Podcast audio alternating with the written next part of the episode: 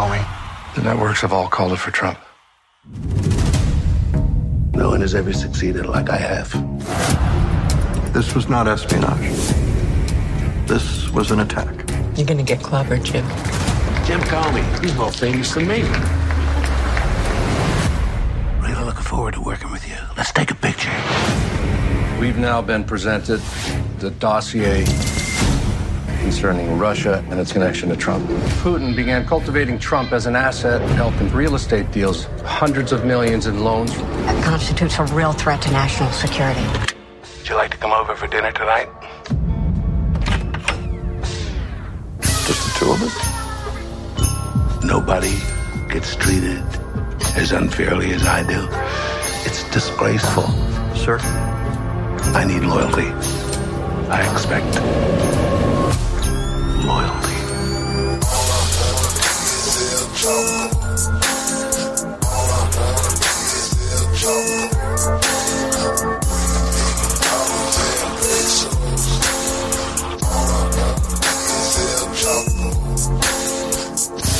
Okay, we're off the races. Um, all right, so hello, gang. It's Chapo Trap House. We're back again.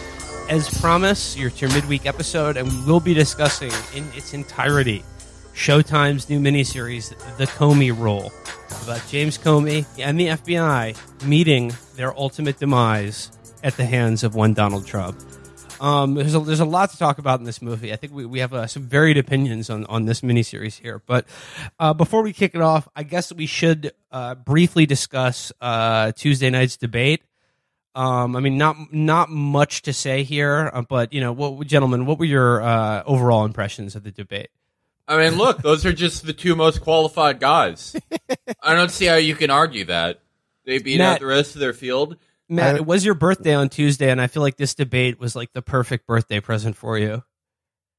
Oh, it absolutely was because I spent the whole time feeling like uh, I was in a my head was in a cage with rats gnawing on it. But then by the end of it, I was free. I was free because I realized, oh, I th- there is no content to anything these guys say because they don't know why they're saying anything. They have no idea what's coming out of their mouths, so you don't have to care or try to figure out what it means because they don't even know what it means. My favorite thing repeatedly was is that one of them would try to get the other one to like answer a question and you would see them freeze up and get kind of glassy eyed and not because they were trying to think of an answer. It's because they were trying to remember what the question was. Yeah, I liked I liked how during the first half of the like in the first two minutes I was like, oh, Joe's got this in the bag. They have him on the good vibe bands. But then about three minutes in, I think he shit his pants. He must and was just shambling around the stage, just staring at his podium. Awful. But that like so for about an hour I was like, oh my god, Trump's destroying him. But then Trump got to do his thing without interrupting Joe.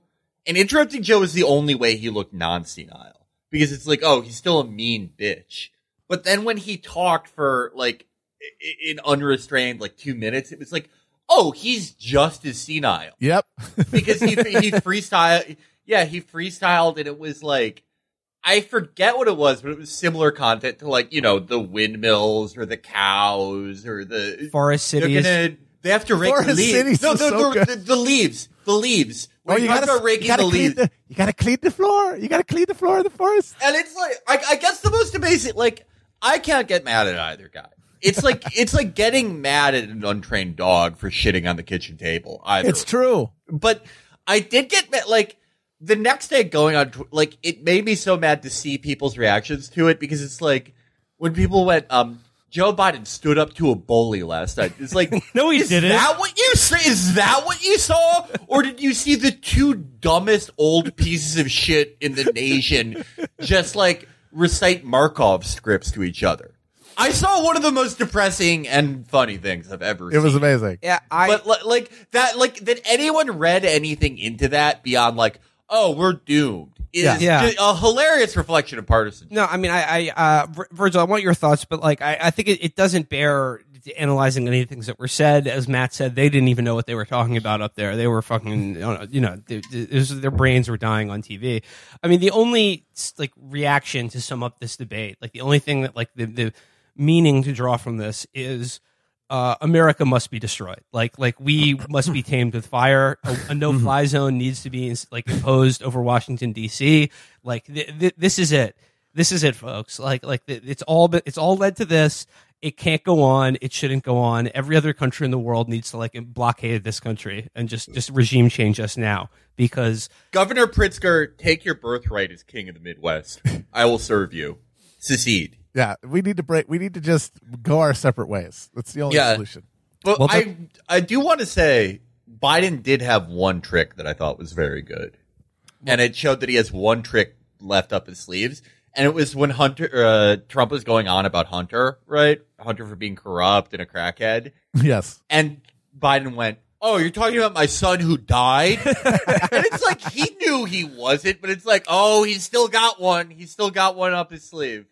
Uh, Vir- Yep. a good trick. Virgil did, did- Lacrimose, just weepy Irish bullshit about his dead kid. uh, Virgil. What well, did you, that's did an you interesting. That's an interesting. That's an interesting exchange because you could see in the heat of it both men trying to figure out how many living children Joe Biden has, and you know Trump was obviously more perplexed because he's seen Biden's children probably less than Biden has, but Biden was obviously having a great deal of trouble on this matter because I mean I don't even know. I don't think his campaign has done a good job communicating how many living children he has. I'm gonna say two. I think he has a daughter and a son. I think there it's were the two two. of them at the DNC talking. But he could have. and- There could be a third one somewhere. I'm not sure. I am in talks with collectors to purchase the third Biden child. This is why that was a good Biden move, is because Trump, like Trump, is such an ogre that even if Bi- Biden cynically like pretending he was talking about Beau, like any no, like Mitt Romney, Marco Rubio, if they were like, no, I I, I am very sorry for your son's law uh, for your son's death, and I honor his service. But Trump was like, what do you mean? I'm not talking about your fucking dead kid. it's like he's such a fucking ogre that that actually worked for Joe. Joe like Joe telegraphed putting a banana peel on the uh, uh, on Trump's path like a year in advance, and Trump still stepped over it. I mean, I, I just like you know, uh, there's there's a lot of post debate reactions that are that are trying to do like this was the most disgusting display ever. Uh, you know, focus groups done like you know night of of the debate showed that I think for the Frank Luntz is for the first time ever the majority of undecided voters that he polled in his little like focus group uh, said that they weren't going to vote. That they were like that was that was the number one option.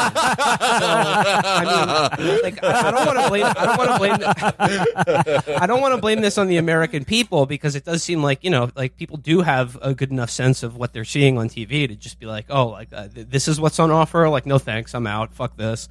Um, but you know, there's a lot of like dumb both sidesism about you know, like oh, this was this was the worst disgrace yet. Like America has never been like I, we've never been this ashamed to be a country to like have that play out mm-hmm. on a national stage. And you know, it should be noted, like it, it, it, as the as repulsive as it was. I mean, this was you know largely Trump's fault for being who he is, which is we'll be talking about it when we get into the Comey rule. Just a a, a, a breathy, pilled up um, rape beast. I mean that that's that's who Trump is, and you know he behaved accordingly. But I do have to say it was repulsive to see Joe Biden, uh, you know, flail and, and try to get across with this shit. I mean, like he's the guy who's supposed to be the opposition. He's the guy who's supposed to represent us, the people, good people, and he fucked it up incredibly. I mean, like, are you telling me that there's not a single other Democratic candidate who could who the Demo- the DNC could have done a better job with than this asshole? I mean, I know they like they had to kill Bernie, right? But like for this guy to lead to this he was moment, the only one that could get. Uh, uh, he could only. He, he was the only one who had any buy-in outside of the rabid weirdos who care about early primaries. Nobody in America gave a shit about Mayor Pete or Amy Klobuchar or Elizabeth Warren. It was Bernie or the guy. Hey, you remember Obama? We liked him. That's Which it. is yeah, it's amazing because Amy would have crushed Trump at this. She would have I don't crushed know, Trump. man. I don't know. No, yeah, she would have. Come on. Trump. This was not 2016 Trump. Well, that's true. He's clearly like more insane and, and less coherent, and uh, Yeah. uh, lacked even the ability to do the minimal, uh, the minimal discipline to pick when to disrupt. Yeah, because like he he cle like the fact that he just couldn't stop himself, it really lost over time. It it killed his his alpha thing that started off when he was just rolling over uh, Biden. yeah. He seemed like a fussy bitch, which is what he is. But Yes. like you know, in 2016, it was enough of a it was enough of a novelty that people are like, "Oh, this guy's cool," and not just like, "Oh, he's a fat old guy from New York who loves magazines." But uh, it- the uh, I mean, I don't know. Like I, I generally think Biden's chances are decent, but here's my my fear: is that two more of these, right? Yeah. Yeah. And I don't know. I remember it's probably too late in the game for Trump, right? But if Trump does two more of these where it's like like all right wing culture war stuff, the the uh the goal is not to win. The goal is to create such a shitstorm and to drag everyone down with you Yeah. that most people are like, who gives a fuck? Yeah. Which is like right. Yeah, to make it to make the discourse so alienating to the average right, person. Right, right, which is right for a lot of people, but it's to encourage his base to like beat down undecideds and to make the other person look as shitty as you do. I think he had to. His biggest obstacle is obviously COVID. Like life sucks for everyone. That's the biggest obstacle for him. But the other issue is he didn't start doing this quick enough. Like if he started doing this at the RNC, I think we'd have a complete ball game here. But the RNC was just like it was like the Marco Rubio RNC. It fucking sucked. Uh, I don't think he set the tone quick enough. But Biden is so shopborn and doing such a shitty job, and his team is filled with so many losers that I still there's a, still a part in the back of my mind that's like I I don't know this is in the bag. I mean, who knows? Who knows? Who knows? Honestly, maybe maybe I'm worrying for nothing. Well, my Maybe it's too late in the game. What- my main instinct with it is that Trump is so clearly the candidate of escalating like frenzy and mania and political stakes for everybody and emotional energy. I think that people don't not enough people like that. Like we're not at a point like there's still water coming out of the taps, you know, you can still get uh you can still get the Popeyes chicken sandwich if you want it for $3 in this country. I don't think there's enough people who are like, yes, four more years of this, which everyone knows has got to lead to some sort of mass violence because it's just too high a register to keep at. It's you can't have the uh, alarm running nonstop. I think people are going to be like, yeah, no, let's just settle down a little bit. And Yeah. Biden is the guy Okay. who's going to be there to just like everyone calm down a little bit. We're, That- they don't that- really that- want a civil war. Come on. that's that's what makes me worried is because yeah i like everyone else i favor biden to win but it's like oh jesus christ imagine four years from now That's the thing. when, th- when things aren't think that yeah when things aren't that much better Yeah. oh my god That's why I think we'll Oh, say Biden more than scary. anything is that like Trump's Trump's entire presentation and and everything he says, whether he knows what he's saying or not, is received by people as this Pavlovian like note that that is just driving him into barking insanity, either of rage at him or rage on his behalf. And I just don't think enough people in America are like, yes, I want to I want to stand in front of a fucking Walmart and get shot by somebody. Like, no yeah yeah i mean uh, but i was just saying like biden like i have trouble imagining biden running this campaign four years from now i know that we all say like they're gonna swap him out if they get him in there What but do you mean? Like Biden's going to get elected. He won't run for a second term. They'll put like they'll, institute the first American fucking. It'll, it'll be like the Augustus Pompey a triumvirate of some sort Marco- of people. Yeah, of triumvirate. Kamala, yeah, Pelosi, Whatever. and, They'll do uh, a Pete, Clinton. Amy, Kamala, or whatever. Who cares? Yeah. But like the the general idea among like some Democrats is like, all right, he's going to win this term, then he'll step down. But how many plans from Democrats have you heard where it's like, all right, that's the, I guess that's the smart thing to do. They never fucking do it, and we end up running like an 83 year old Biden in 2024, and, and it's like, I am very worried about what happens in 2024 when things aren't that much better, mm. and they run this Well, fucking guy. They will run him in the Captain Pike machine, his, like the, the wheelchair thing from Star Trek. And Yeah, he'll just, yeah. he'll just All right. speak in beeps. Okay, so we are we are on the cusp of uh, another election, but I think it's now time for us to go back in time to the last election. Gotta go back um, in to time. to return to sort of Chapo season one to season two, that that that glorious moment we all lived through, and v- view that period of history through um, uh, an, an- another movie that's come out. Uh, we're talking, of course, about the Comey Rule on Showtime, the two part miniseries based on James Comey's book, A Higher Loyalty. that was uh, starring uh, Jeff Daniels as Jeff uh, James Comey and Brendan Gleeson as uh, Donald Trump.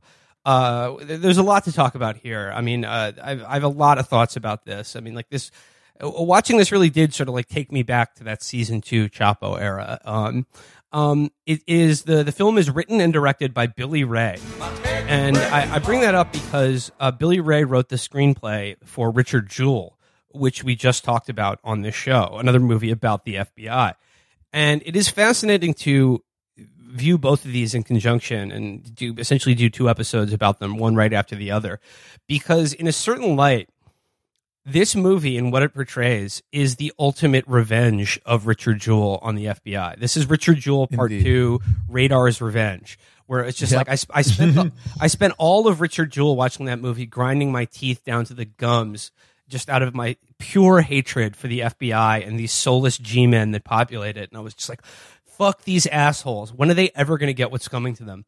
And lo and behold, they fucking did and that's what this movie portrays. And it's it's a very hard movie to parse because it's it's hard for me to figure out what the exact like Billy Ray's intent was with this like what we're where the audience is supposed to take away from it? And maybe he kept it purposely vague so that you could bring whatever uh, meaning or, or, or point of view you have to it you know you, to this material itself. But the, particularly the second part of this movie was so satisfying for me to watch to see Trump essentially obliterate the good standing honor integrity and trust of the of the entire evil United States government and the Federal Bureau of Investigation particularly yeah you get you get they he spends all this time building this building this institution up through the, the through the fart huffing of the people who make it up and then just knocks all the pins over with one giant orange ball I um yeah, I I had a different point of view on this.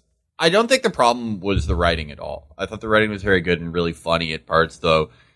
Uh, Billy Ray did have the advantage of working with direct transcripts of Trump, which were all hilarious. yes I think the problem probably lies in directing. I, I I had trouble with a lot of the latter half of the second episode, in particular, because I felt like the director and the screenwriter were on two different pages. I Well, felt the like same the guy. director. Oh, really? yeah it's just it's Billy Ray wrote and directed uh, the, both of these That's an interesting choice because during the second episode, I think I picked up an entirely different thing than you guys did, where I felt like it was beating me over the head with this idea that James Comey was this the last honorable man in D.C. right the- yeah, exactly but the point is is that what i drew from it anyway is that's necessary because he's the last honorable man from dc and it doesn't fucking matter It- like even if you take you like he doesn't uh, subvert the myth the like the liberal myth of comey or like the fbi or like america's uh, you know governing institutions he just shows that even on their own terms they are failures and they cannot do what and if they cannot do anything then all of the the the the adulation these guys have for themselves and their institutions is absolutely hollow. I guess I just think that stuff would have worked better if it was more if there was less like orchestral swelling. Maybe that Yeah. was part of the joke. Yeah. Maybe that was part of the it's- joke, but it's- like it's like I said, it's it's difficult to sort of assess like what the intention here is because like I viewed it as like an incredibly funny dark comedy about like James Comey going from being like the world's best Boy Scout to the most hated man in the world who has to pretend he's friends with like the most evil man in the world in front of like a global stage. but you know, I mean, there, there are these touches that like seem to suggest that you're supposed to sympathize with Comey and the Crossfire Hurricane investigation and all the sainted, you know, civil servants at the FBI and Department of Justice who have had their careers destroyed by Donald Trump. But we'll, we'll, we'll parse this out by going through the, the, the whole film. I have I have copious notes to prepare. So th- th- this is the homie rule. Um, it begins with Stephen Colbert. It begins with a clip from the Stephen Of Colbert course. show where he's just like Great. he's like uh, he goes funnier than ever. uh, hey, he's like, "I- I- this James Comey guy, is he, is he a good guy or the bad guy?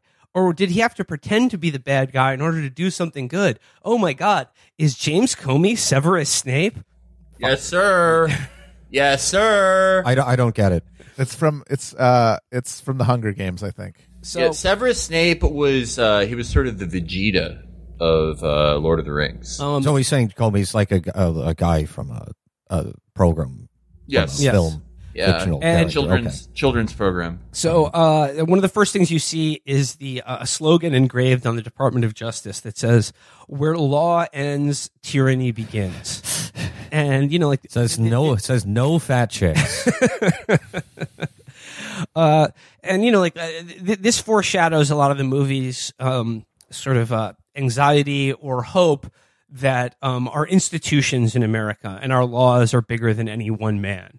And that, like, despite how how miserable and awful Trump has debased this country, uh, eventually he'll be gone, and what will last are literally the buildings themselves. That is said it multiple times in the movie, where they're like, people are just like, as they're getting fired and let out the door because because they've gotten too close to uh, Donald Trump's uh, criminality.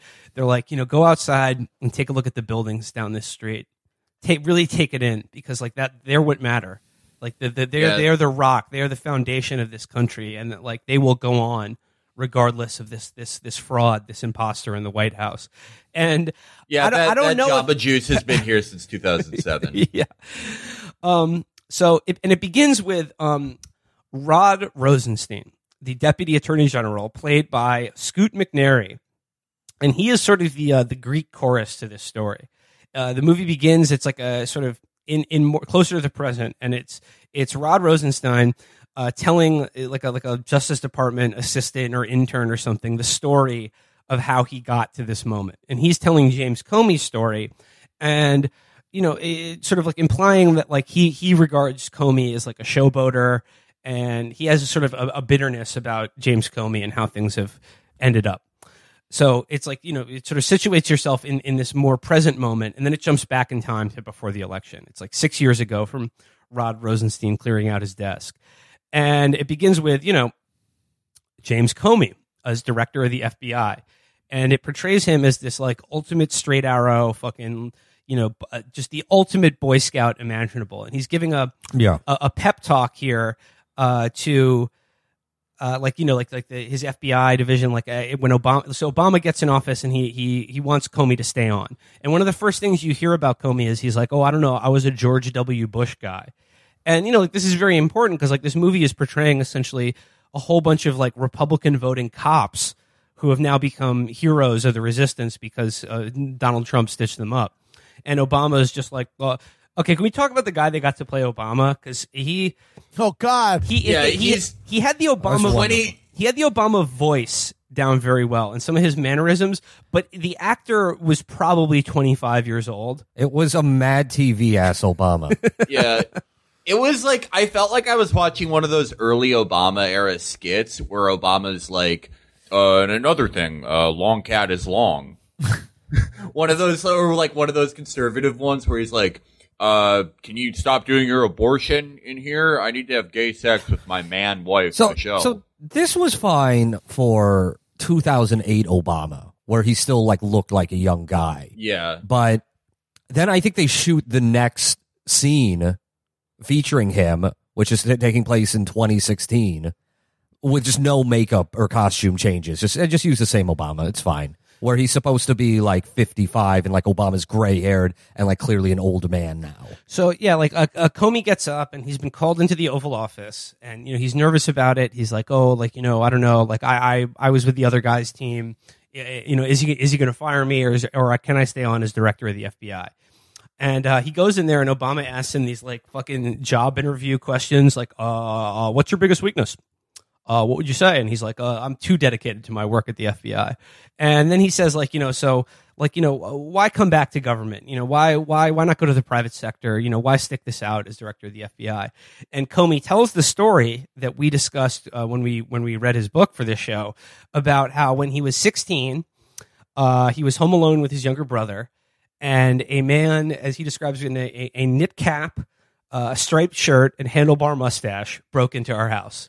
No, just kidding. He was like the, the Hamburglar came into his house, um, and you know he was the sort of like uh, the local rapist who had done a number of rapes. yeah, that that's that's a job that used to exist before NAFTA. um, and he, you know he was like he you know he broke into his house and you know he, he he could even when he after like he left and him and his brother were unharmed he couldn't get the thought out of his head of like you know what if he comes back and the guy was never caught So uh, this guy was is like his role. His name is Rollo Tomasi to this guy. He's he's the one that got away, and this is what set him on this life course of uh, protecting people and being a cop. And he says to Obama, you know, money is nice, but stopping bad guys is better. And this is important. You you have to remember that remember this guy. This is very important for the second part of this. This is, yeah. I mean, it's a big deal. I think when Comey wrote his book, that's what he thought too. He was like, oh, all the Comey heads out there are going to remember the guy who came to my house and tied me to a tearing track that we had in our living room. But, uh, there are no Comey heads. And it's, uh, I think we're the only people who remember that from his origin story. well, it's in the, well, I it it's in the scene. I guess he tells or supposedly tells Obama all this shit to explain his character, which is he hates crime. He's an anti-crime man. You really And want Obama- that? It's not like uh, you know when uh, when Jimmy Carter appointed the Joker head of the FBI, which was a huge disaster. That was, That was a huge was, bungle. That was a bungle. That was a one-termer And- uh, bungle and- right yeah. there. One of the first but things- Obama, but he assures Obama, Mr. President, I hate bad guys. Yeah, I like, just want yeah, to I get don't think the bad funny guys. at all. And Obama loves it. Obama loves the cut of his jib. And, And- Obama says, "Well, you know, well, you know, Jim, you know, when, when you're the FBI director and I'm president, we can't be friends like this. He's like, yeah, you can't. we can't hang out and just talk about how much we dislike crime and bad guys like this. It's it has to be apolitical. Yeah, no, and, And, and- Comey's like, that's o- that's okay, man. I've what- got other friends to talk to about crime. yeah, that that was and that was a big thing in the Comey book. Uh, when we did that episode, was that he's like that was that was the subtext of his Obama meeting. Like Obama's this great guy. We don't agree on everything. You know, I I personally think it's uh, cool to entrap 72 IQ uh, immigrants from Iraq who are 19 years old, asking them if they want to work with a Hamburglar to blow up the Brooklyn Bridge, and then put them in ADX Florence for the rest of their life. But uh, Obama, you know, believed in the sanctity of the department so much that he's like, Jim, uh, we're never we're never to eat fries. and and that's really important. Like this scene, and like I, I have no doubt it's true because you know one of the first things Comey says to Obama is like, you know, uh, sir, you know, we we disagree on on certain issues relating to criminal justice. I I particularly believe that uh, harsher penalties and stiffer sentences uh, keep Americans safe because there's a lot of people who uh, would have been murdered had their murderers not been in jail for the rest of their life. And you know, it, and it's sort of like, but I think you're a man who uh, you know sort of prospers based on reasonable disagreement among your you know cabinet or whatever. And Team of rivals, baby. yeah, and like, and this just it just brings to mind like my immediate thought was like, oh, Obama was a complete moron for letting this asshole stay on. This fucking this this, this Bush supporting Republican and his head of the FBI. It's like, of course, it would have led to the situation where he basically helped hand Donald Trump the election. I mean, because like you know, the guy's been voting Republican his whole life. Then he's like, "Well, mm, welcome aboard, Jim. Sorry, we uh we can't Yeah. can't talk about Rollo Tomasi and that time you and your brother were almost uh, raped again. But uh, I'll call you if I need you." So yeah, Comey Comey, who signed off on a Bush era memo approving of waterboarding, he's like, well, you know, we disagree on some things. You've uh, you've personally made this country a far shittier place with your views on crime, but. You know, uh, it was great talking to you. I'll talk to you again in 12 years. so yeah, like uh, so so so Comey is uh, he stays on as director of the FBI, or you know he's going to be made director of the FBI because Robert Mueller. I is think he's stepping he's appointed right to replace Mueller. Yeah, Yeah, he's- 2013. Yeah, he's and then so like uh, then we get to see he's like he's he's going to the Hoover Building, and we get to see uh, Robert Mueller in one scene, played by the the great actor Peter Coyote, and I swear to God, the way he portray- he portrays Mueller like a complete psycho. Like I like oh, this. Oh, yeah. I like, I like this yeah. a lot. Like there, there's a scene where he he tells Comey, "I don't let any of my people sit down during meetings because I don't want to I don't want to waste any time with them sitting in a chair and then getting back up again." And then like you know as he as they're sitting in his office, like some order comes through to like sign off on the the SAC for a regional office, and he's like, "Oh, give me that, I'll sign it." And then Comey says to him, "He's like, well, if this is a, a senior staff appointment that I'm gonna have to work with, like you know, could I?"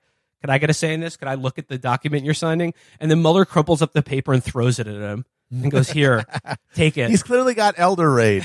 yeah, Yeah, Yeah, that, I did like the courage of portraying Mueller as a senile, demented old piece of shit. which apparently it was uh, great. he was. I mean, He's true- not true. just uh, not just from his hilariously terrible Senate testimony, but there was a recent article about the Mueller investigation saying that he was just he was just waddling around in a diaper the whole time. I love wanted to. one. I wanted the film to follow Mueller after that scene. I did. I was sick of Comey by then. Yeah, Comey A is Mueller- a really a boring Mueller- guy, and and and Mueller seemed like, whoa, I mean, yeah, exactly. Make a TV show about this guy. He seems out of his fucking mind. A Mueller like Mr. Magoo show would be very funny. I would really enjoy that. yeah, that. he's just Uh, he's just blundering past like Russian guys with giant suitcases full of cash. Yeah, handing them to George Pu- Snuffleupagus. that would be that would be hysterical. I would love that. So Mueller tells him, like, you know, uh, he's like, my advice for you on the on, on my way out the door. He says, um, keep your eye on cyber. And I was just laughing, thinking, like, you know, Yeah. age, sex, location. You know, gotta gotta be careful in these chat rooms. You know, he says, keep your eye on cyber. We're vulnerable. He means the he means the internet. He just means keeping check out the internet sometime. You know, Google your name once in a while. Make sure there's nothing weird up there. and then he's Yeah, it was like it was like a video game tutorial. James, James, check your email for secret messages from your grandkids. James, press start and select to read your messages. so and then, and then Mueller tells him he says uh, you're part of an organization that is dedicated to doing good. And again he's talking about the fucking FBI and like I just couldn't, I couldn't get over this. Because I couldn't get out of my own head. Like do does Billy Ray and the and, and the producers and, and creators of this or the actors themselves do they think that that's true like, uh, do they do they place any credibility whatsoever whatsoever into the idea that the FBI is an apolitical organization dedicated to protecting lives and doing good? I, I don't know. I mean, like I said, like I could not help but watch this movie in the shadow of Richard Jewell, which I think portrayed the FBI is that they actually exist, which is you know Yeah. an incompetent federal law enforcement agency dedicated to essentially crushing political dissent and letting 9-11 happen. yeah. Well, the way you know that the film establishes that that Comey is a complete psychotic is, is somewhere around this part. He gives his pep talk to the FBI. Oh, Virgil, that was his so good. Introductory speech, and it's. Do you have notes on this? Yeah, I, do. just wrote down. I just wrote down. He says you are part of an organization devoted to doing good, and then he says, "I order you to love someone." Yes, Yes. yes, yes. Oh my god! Yeah. He's like, yeah, he's, he, he's his first day on the job. He's giving his pep talk to all the troops, and he's like, the the most important thing. He's like, you know, spend time with your family. You got to love someone to love this job. And he says, you know, working here is a privilege. working here is a privilege, and it should be a source of joy in your life. And I was watching this with Catherine, and she said that like Comey was like the Marie Kondo of federal law enforcement. Like, does this sting operation uh, spark joy? You don't Yeah. have to be crazy to work here, but it helps. Do you feel a sense of bliss when shooting Todashev in the, in the chest and covering up our Gladio operation in Boston? And okay, so like, and then so he's he's now director of the FBI, and then uh, Rod the Rod Rosenstein like flashback narration lets you know that you know Comey did everything that the new FBI director is supposed to do, which in his words were visiting every regional office, shaking the hands of every janitor, and quote playing up the threats from ISIS and Iran. And you're like, oh yeah, yeah, that, that yeah, that's what there his is. job Yeah, there's a montage of shit like you know the Iranians are going to hijack another power plant, uh, and him like arresting New Jersey teenagers who posted "I'm Al Qaeda" on 4chan. Yeah. and it's like he's doing he's doing great until just record scratch. There's a problem with the Secretary of State's emails. Yes, there's a problem Yeah. with emails, and you know, like it introduces like his, his team of guys. And this is the Frank Card universe crossover. We've got the actor Michael Kelly, who portrayed Doug on House of Cards as uh, Andrew McCabe, and they're all in their like their, they're all in their FBI conference room, and uh, McCabe is going on. Uh, he's like, he's like, sir, he says, quote, an op at a mosque in Detroit is ready to go. and they're like, yeah, we're ready to entrap these three mentally ill teenagers to uh, get a big win for us on the war on terrorism front. And then they're like, Virgil is exactly right. It's like record scratch. A memo comes across. They're like, oh, the Secretary of State Sir. maybe used Sir, that classified information on private email servers. Sir, the FBI mosque is ready to go. All the agents can now convert to Islam and find joy in their oneness with God. and it's so funny because like like they, they get this this this huge turd put on their fucking on their lap and they're like oh god we have to do something about this now? Oh man i wish we i wish we never saw this memo. Can we just get back to doing what we normally do i.e um, playing up the threats from uh, mosques in detroit and uh, isis in america? So um you know uh, did she did she mishandle classified emails on a, on a private server and they're like, "Fuck! No matter what we investigate here, no matter what we turn up, we have to do it. We can't ignore it because then it'll look like we're covering for her. And then anything we like come up with in an election year, like we're screwed. There's no way out of this."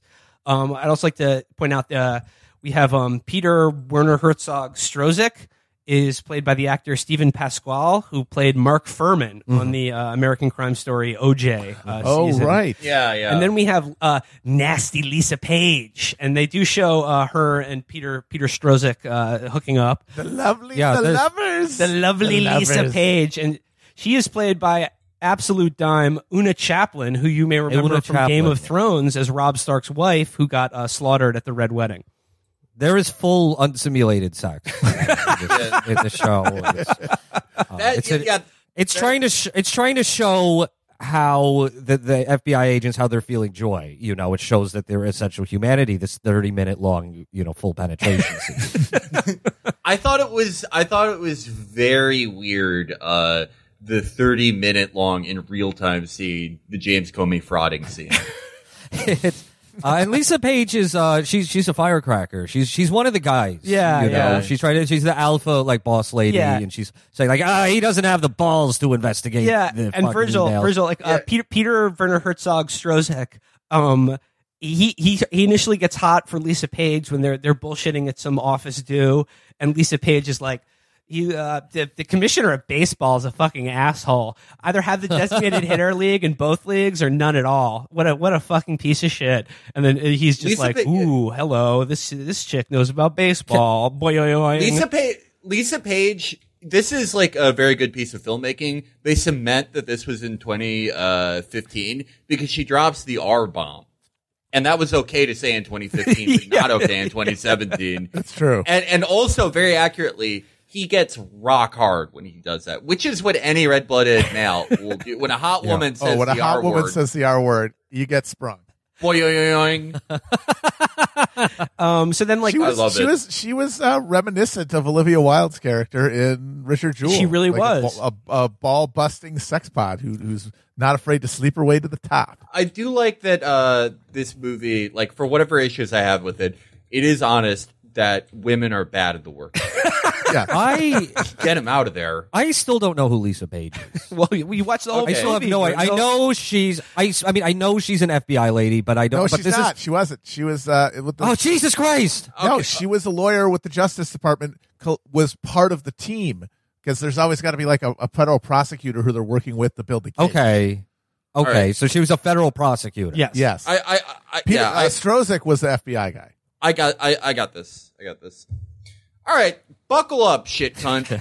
uh, here, here's the fuckadoodle news about who the motherfuck Lisa MF Page is, and yeah, that guy. Peter Strizik, who's like the guy in your MFA who's always uh, eating, eating soup too loudly.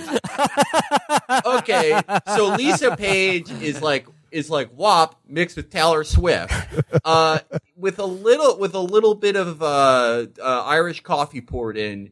Yeah, she celebrates St. Patty's Day. Peter Strozak knows Glenn Simpson, who contacted Fusion GPS about uh, about Nellie Ohr, who Bruce Ohr claimed to have not talked to, but actually Nellie Ohr talked to Oleg Derpina, and Oleg Derpina is the one who told Michael Flynn to delete his Snapchats with the Russian foreign minister, who then told uh, Matt Forney to write an ebook about Donald Trump. I still don't know. It's I still don't know who Lisa Page is. Does, but okay, how about this? How's a simple one? Is she good or bad? Well, it on Uh, she's a baddie. Virgil. She's a baddie, no doubt. Because she helps Trump. no, No, she. she's she she's one of up- Trump's okay, enemies. Yeah, she fucks up the investigation against Trump by getting dicked down by Peter Stork. But isn't she a resistance hero? Yes, She is. She is Why? because, she got fired. She did tweet. She did text with Storzik where she said that Trump sucked and that they wanted to, to get rid of him, which is one of the things that Trump points to as proof that Oh. there's some sort of witch hunt conspiracy in the FBI to undermine his election. So like uh, they they realize they they have th- they have this turd that they need to flush down the bowl in a in a timely manner uh, before the election and in a way that will essentially keep everyone's hands clean. And in Comey's mind, at the forefront of all of his decisions is this idea that like I have to protect the integrity and independence of the FBI from like any appearance of political uh, manipulation or malfeasance, right? So at the exact same time that they're looking into Hillary Clinton's email servers, they get another another fucking uh, scoop comes across the FBI wire, and they're like, "Oh, uh, just so you know, also uh, we're getting a lot of we're getting a lot of intel, we're getting a lot of SIGINT about Russia." And uh, apparently they're on Love Facebook. when that happens. Yeah, they're, they're on Facebook doing memes. And then like the, the the the movie sort of like um it introduces the two tracksuit guys, like the two Russian guys in America who are in charge of the Facebook op. And they're like, oh, Oh, oh, yeah. oh boy, they're Oh. like, they're like these two guys and like these two shady Russian guys, and like they're speaking in Russian, and they're like, uh, I did a trial run of a meme that said Hillary Clinton has AIDS on Twitter, and it got three hundred thousand likes. Uh, They're- on, on Facebook, this will do sitting. millions. It's it's it's twilight, and they're sitting across from the the Jefferson Memorial, and it, you know it has the sinister music, and it's like every foreign movie, you know, bad guys meeting, you know, at a park bench. Except instead of one of them handing a briefcase full of uranium to the other, he pulls out his phone and just starts showing Facebook posts he made, posts he made that are like Hillary has AIDS, and bragging about how many clicks he got. And then my, my favorite part of this is he lowers his voice. He's just talking about face. You know, we have the 200,000 uh, Facebook click. And then he lowers his voice when a family walks by. that Virgil, I really like this part because yeah, it's played like a very uh, high stakes espionage scene, but it's essentially two guys mutually blowing up the, each other's favorite. It's, yeah, it's, it's, it's, home, it's home halfway meeting with uh, Kyle Plan emoji. check out, check out the hardware I got on this one. I, Follow these, I, I- follow these wonderful gals. prepare for phase four. We are retweeting Will Arnett into weird Twitter. And all I could remember from all I could think here is, wait a minute, did anyone ever establish if it's a crime to make Facebook posts? Has that, has, that has anyone No. ever shown that? Yes, you literally, if you're a foreign national, you can't post that Hillary has AIDS on Facebook. This is a, a, a, a federal offense and a violation of national security. You, we will send you to Gitmo for this shit. That's like, yeah, that's like something that somebody who gets on an argument in a forum says. oh, you're, you're posting, you're posting at me from England. It's actually illegal for you to post in America. you're going to prison, pal. And I've never, like, the, outside of a comedy, I've never seen this done. Like a scene that's all dressed up to be this ominous when it's like, you know, there's not actually a crime at the bottom of this. So, um, so like you know, as the backdrop, the, the, these these memes are proliferating, and the FBI is like, "Ooh, better keep an eye on this." But you know, the, their their the primary focus at the moment is is trying to determine whether Hillary uh, or anyone around her committed any crimes in their uh, erroneous handling of classified government material on private email Yeah. servers. And you know, like uh, they're, they're frustrated by Clinton's legal team, who they accuse of slow walking everything, and then sort of in conjunction with the Justice Department being allowed to. Uh, sort of run out the clock on this investigation, and we also we get we get a detail that um, Hillary Clinton's lawyer was a guy named David Kendall, who uh, used to be the boss of just about everyone in the Justice Department, and apparently these the guy the, the federal prosecutors, like imbued with the authority of the United States federal government, um, cried when they talked to this guy about Hillary's emails because he was so mean and intimidating to them, and I was just like, He's what- mean. yeah, yeah. And I'm just like, wow, it is so funny. Just like when the just Leviathan like powers of state turn to absolute fucking like just snowflakes because uh, what their their boss or the guy who's going to give them their next job is just like rude to them on the phone. I mean, it, it's a, it's a really stacked deck when you're someone like Hillary Clinton. All right, so so so then we're introduced to uh, the Justice Department characters, including uh, Sally Yates, who was played by the the great Holly Hunter, and Loretta Lynch, who is played by the actress who portrayed Avon Barksdale's sister and DeAndre's mother on The Wire. Um, and you know, like uh, th- this is Comey complaining about uh, the the sort of slow walking of the uh, Hillary Clinton email investigation. And at this point, uh, Comey's deputy, a guy named Mark Giuliano, has uh, is is collecting on uh, his his pledge to retire because he's like, you know, sir, I, I took your order seriously. I have to love my wife and I have to spend time with my family, so I need to go. And on his way out the door, he warns Comey about Andrew McCabe because he has too much swag. and he says to he says to McCabe, mm-hmm. like as his unsolicited advice is, he says the FBI is a lunch pail culture, and you drive a Porsche and have cufflinks. So you need to watch your swag in this building. And you know, McCabe sort of blows it off. And then he warns Comey about Lisa Ann Page. And he basically just says she's she's trouble. Watch out for her. She causes drama. Uh, we also this is also where we properly meet Rod Rosenstein, who's just a huge dipshit. I love I He's love a tremendous. He's this like suck up fucking pussy who who goes up to Comey and just snivelingly just asks him, "Will you give a speech on leadership to my unit?" I've heard you're really so big pathetic. on leadership. The only guy to ever ask him that, by the way. The only guy in DC who, like, when he saw James Comey, wasn't like, oh shit. So like forty percent. I mean, I'm sorry. Like there's like forty minutes of just them doing the email shit, and it's like exactly as boring as everyone remembers it. It's exactly boring and inconsequential as the right made it out to be back when it was the right talking about the the the the the the, the fucking uh, uh, conspiracy uh, bullshit, uh, where it was you know it, this was their Russia shit. And I think, I guess that the, the film is trying to make it out, uh, trying to juxtapose these interminable, boring conversations about Hillary Clinton's emails with this, this ominous, this, this, this, the, these rumblings of illegal Russian Facebook posts. So as to say that, oh no, while the FBI was wasting their time with this email server shit, they should have been focused on the, the real deal, which is Russians saying that Hillary has AIDS on Facebook. And Virgil, I mean, I mean, like the, the the part one of this was it was it was so fucking boring, and there was like I was I was really just I mean I don't know what I was expecting because the material it's discussing is like you said is like watching you know paint fuck. It's like it's it's really fucking boring, and I don't care about any of these But characters. There, are th- at, at this part, there are three genius scenes that take place. One is Comey visits the Pulse shooting. okay, that's what I was going to mention, Virgil. He says, "Assemble the first responders. I want to thank them." Yeah, that was.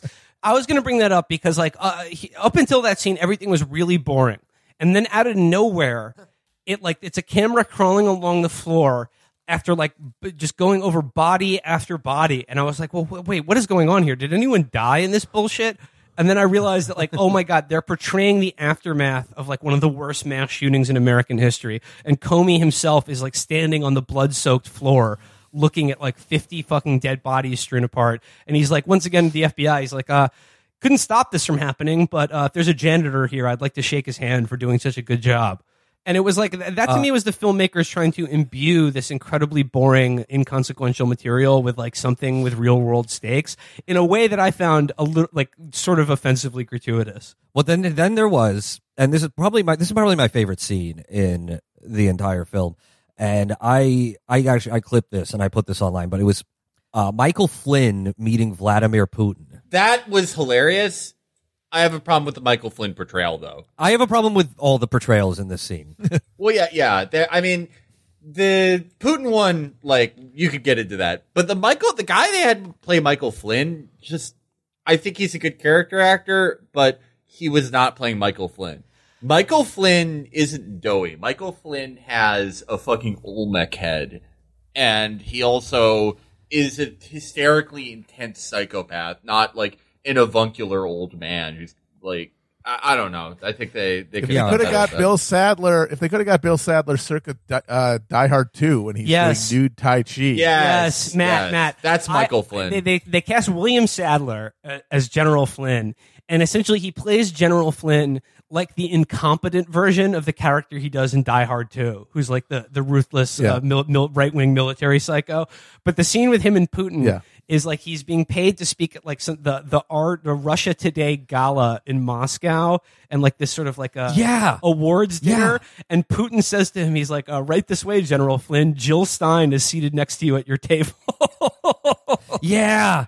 And Julian Assange is going to host it via webcam. that, yeah, that and this part- is this is that thing that wait a minute that nobody gives a shit about except like the RussiaGate lunatics who keep posting like there you have it, folks. Jill Stein sitting next to Michael Flynn. That, Yeah, the fix is in. they love that. They didn't shut up about that for three years. Michael Flynn and uh, uh, Julia Fox sitting at the same table. uh, it- but it was it, it, that part is hilarious to me because it's like why would why would that be the person that Putin tells Flynn about? Like, is he like, oh, I know that you love Jill Stein. Yeah, there's nothing a uh, a Rahowa psycho like uh, Matt, uh, Flynn is going to love more than the Green Party candidate for president. Yeah. Yeah, like uh, all this is going on, and like there, there's a lot going on. We get George Snuffleupagus is is talking to some Australian ambassador about how oh you know we, we have all the dirt on on Hillary Clinton, and then like it like like uh, the FBI becomes aware of the Steele dossier, and like th- this is one of the most ludicrous aspects of this movie, and I think it's erroneous presentation of the historical record is that they're still playing up the Steele dossier like it was something that wasn't complete bullshit, and it becomes a huge part of part two. Yeah, that's okay. That's exactly the thing. Like, if I, I wish I could be with you guys all the way on this being a comedy, but I feel like for it to be more explicitly played as a comedy, they should have had Christopher Steele as a character and portrayed him as what he is, a fucking bullshitter. Or at least have it ambiguous. The fact that they didn't have Steele deflated a lot of the comedy of that aspect of I don't think the first one was supposed to be funny at all. That's the thing, though. The first night is not funny, and I think I, I respect the the discipline of of just blowing up this balloon for ninety minutes so that Trump can show up and just pop the fuck out of it. I guess. I mean, there's- I would have liked Steele in the second half then. So there, I mean, like there, there, there's a lot more stuff. We we should we should we should get to the second part, but essentially, like Yeah. it, it, it all it, it's all leading to this moment of Comey giving the press conference about why they're not going to pursue charges against Hillary Clinton because they have investigated this for a year and found that essentially what she did was uh, irresponsible, but you know not criminally prosecutable. And then so like then it shifts where they're like, okay, now we can now we can focus on Russia and Russia, Yeah, yeah. like cultivating Trump as this asset, and like their their goal is to get him in the White House, and they're going to do that through memes and through compromat on Trump and his inner circle, right? Right. And then And they do- and th- but then Anthony motherfucking Weiner shows up, the absolute posting legend, and fucks it all up again. And the FBI realizes that oh shit. Uh, when they when they- when they clone Anthony Weiner's hard drive, they find that he has over four hundred thousand classified emails on it, and including Hillary's BlackBerry Wah, account, wah. including Hillary's BlackBerry account, which the initial investigation, which led to them not pursuing charges against her, didn't have. So then they're like, oh fuck, oh fuck, oh fuck. It's 15 days before the election. What are we going to do? And Comey's once again put in this position where he's like, okay, all, all the options are bad. But what I'm going to do, even though it's totally unprecedented for the director of the FBI to like make a solo press conference about an ongoing investigation, or re, or in this case, reopening an investigation, I'm going to go ahead and do it either because it's the least bad option that will leave the FBI most the honor of the FBI most untouched, and then just totally misreads like the political nature of the moment and this decision, and it just is so steadfast in his belief that like nobody could possibly question his loyalty or higher purpose to uh, things above politics and things like elections. And he's like, we can't play favorites, even though they sort of know that they're putting themselves in the position of someone who's going to give a huge fucking win to Donald Trump like a week before the election. And what do they do? They do it. they they do it. He does the, he does the press conference to exonerate Hillary, and then issues a memo saying that they're reopening the investigation like ten days before the election. So then, like, and then there's some funny shit where like Comey's own family is starting to turn on him. Like his wife, Yeah, and, his wife right, and daughters are like super excited for Hillary, and they're like, "Dad, don't do it, please, please don't do your job." There and was this really there was this really funny part where this is like midway through where uh, uh, Comey is still thinking about whether to put Hillary in, in supermax prison for email crimes, and he's just in uh, church with his wife, and his wife just complete icy to him, and his wife's talking to his daughter. His daughter says, "You know, mom, who's going to win the election?" And she says, "Donald Trump's going to win the election." and she and the daughter's like, uh, "But uh, oh, but why? Why? He's Donald. He's bad. He's the bad guy." His mom goes, "Yeah, but he's a man, and men stick together. Isn't that right, James?" yes, sir.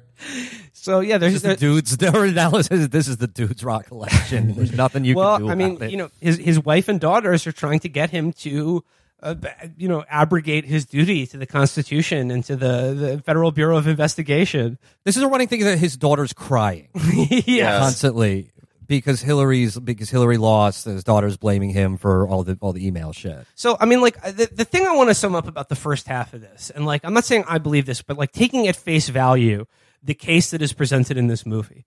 The FBI believed at the time that Donald Trump was an active asset of the GRU who was working to subvert the, the, the 2016 election to put him in the White House to fulfill their agenda and undermine the national security of the United States on behalf of a foreign adversary.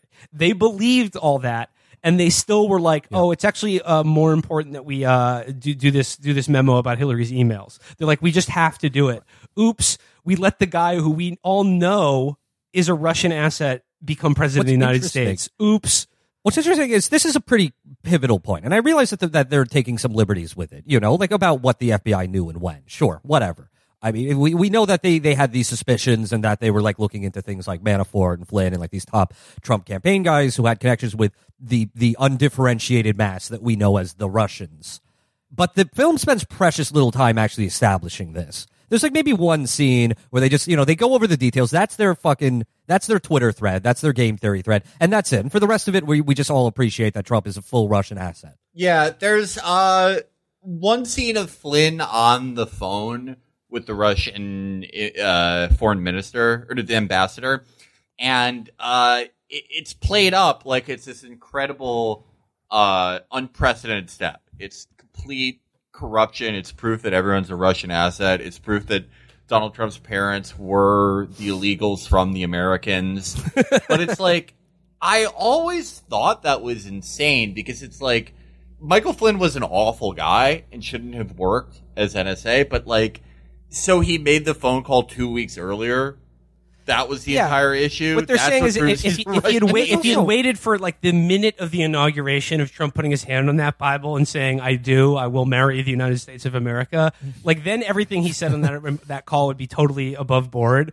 And it's just like, yeah, it, it- so it's like th- they did this thing, and like there's a, there's a great scene of all the guys in like the the the Crossfire Hurricane investigation, which is the hilarious name that they gave for all of this, watching the election returns and just being like, did. I, are, are we partly responsible for this? And like, and then like, Did we play into Russia's hands? yeah, and it's just like on your. Oh, I'm not saying I believe loves this, but like on their own terms, they let themselves get played by the fucking the the G- GRU and like Vladimir Putin. They absolutely played in Well, his there's, there's hands. also, I mean, it's such a pivotal thing, right? uh, To establish that Trump is a Russian agent. And they're just so blase about it. And uh, when they're talking about the Steele dossier, we know like a lot of the Steele dossier shit's been discredited, but they just they just lay it out on the table and say, well, you know, they've got this piss tape, and he's been getting these loans from Russian banks. So, and, and I'm just thinking, like, okay, so which is it? Is it that they have him like getting pissed on, and that's why he's going to break up NATO, or is it that he's getting these loans from Russia, so he's in hock to them? I mean, or it's, that he wants everything. to build a hotel in Moscow. Like what? What is the what's who? What's the motivate? What's the hook here? And so it's just yeah. So it's just like here's all the shit, and like we're just gonna bore you with it until you're just like yeah, fine, whatever. He's a Russia. He's a Russia guy. There is one scene that I just completely fell asleep during. Where they say, you know, they're, they're like someone like Lisa Page is like, well, what's the big deal if he's a Russian agent? And uh, like someone, you know, the, the sober resistance fucking FBI guy has to explain, well, actually, he's gonna the, Russia's gonna do something with Ukraine and there's a NATO thing. Like so this matters. Okay? This is really important stuff. And you would think that since he wins the fucking election, the whole second part of it is his presidency, you'd think they would show the Russia stuff. Right? Like he's a Russian agent, he's doing the Kremlin's bidding. Anyway, here's the stuff that happened because of that. no, yeah, they Here's them um, taking down the American fucking street signs and putting up in Cyrillic. there's a choice you could make here where it's like actually tensions ratcheted up in a lot of cases. There were some cases where there was a detente, some cases where tensions ratcheted up, where there were new sanctions, where Donald Trump's presidency didn't even matter because the Senate had a veto proof majority on new sanctions that he didn't even stop. Um, that, you know, we took a more active role in a lot of conflicts that Russia wouldn't like us to, that we took actually a more aggressive foreign policy in a lot of in a lot of places where it could be like, oh, the bad thing about his presidency is like, you know, he's doing things that already existed but making them worse around the margins or whatever. There was nothing about the Muslim ban, which I thought was very interesting. With Yeah, uh, the FBI supports fucking- that shit. Right, exactly. that's- but I thought I, I thought that was very the Mus- no Muslim ban was very interesting with Sally Yates is such an important Here's- character. but it just it's just Russia shit that never comes to fruition. And yeah, here's my never point. anything. There's never any consequence or anything. Here's my point. If you're going to be so slippery with the facts and you're just going to say, like, no, fuck it, he's a Russian agent, then, I don't, honestly, why, why not just make shit up? Like, I- you should have GRU guys take Comey's children, like, just drag them out of the house, send them, like, in a fucking, you know, in a, a black van to a re education camp, and we see them in the third act of the second movie, and they come back, and they're all just quoting Stalin and speaking Russian. yeah, they should they should hollow out all his daughters, and they're just Russian dolls. he has all four daughters in one body. yeah. smallest one is at the center. Um, uh, just, just real quick, I, I do have to name check uh, Jonathan Banks, aka Mike the Jonathan Trainer Banks! from Yes, Breaking sir. Bad and Better Call Saul, is James Clapper, and he's the one who briefs Obama about how like uh, I love that scene was because like- it's he like, was like- why is Mike yelling at this black teenager? And it's like you know the, the day after the election and they're in the oval office and he's like oh yeah uh, that guy you just lost to is an agent of a foreign adversary and we all just got owned. And there's one also really good scene with the two tracksuit guys who were doing the memes. Like the night of, night before the election they're in front of the world war ii memorial on the national mall and they sort of chink their flasks together and take a swill of vodka. And they, what they say to each other is like look this was a moonshot and we're just playing with house money. Yeah. And LOL, it looks like it's going to fucking work. And like, I thought that that had No, like an element said- of they- reality they- to it. They literally said, you know, it's like the space race, except this time we won.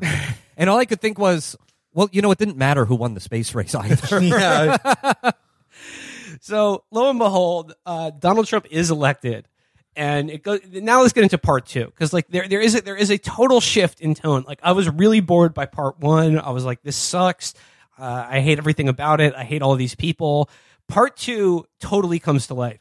Like part one reminded me of an Armando Iannucci script that wasn't funny or entertaining. And part two Yeah. w- really comes to life. Like, because here's the deal.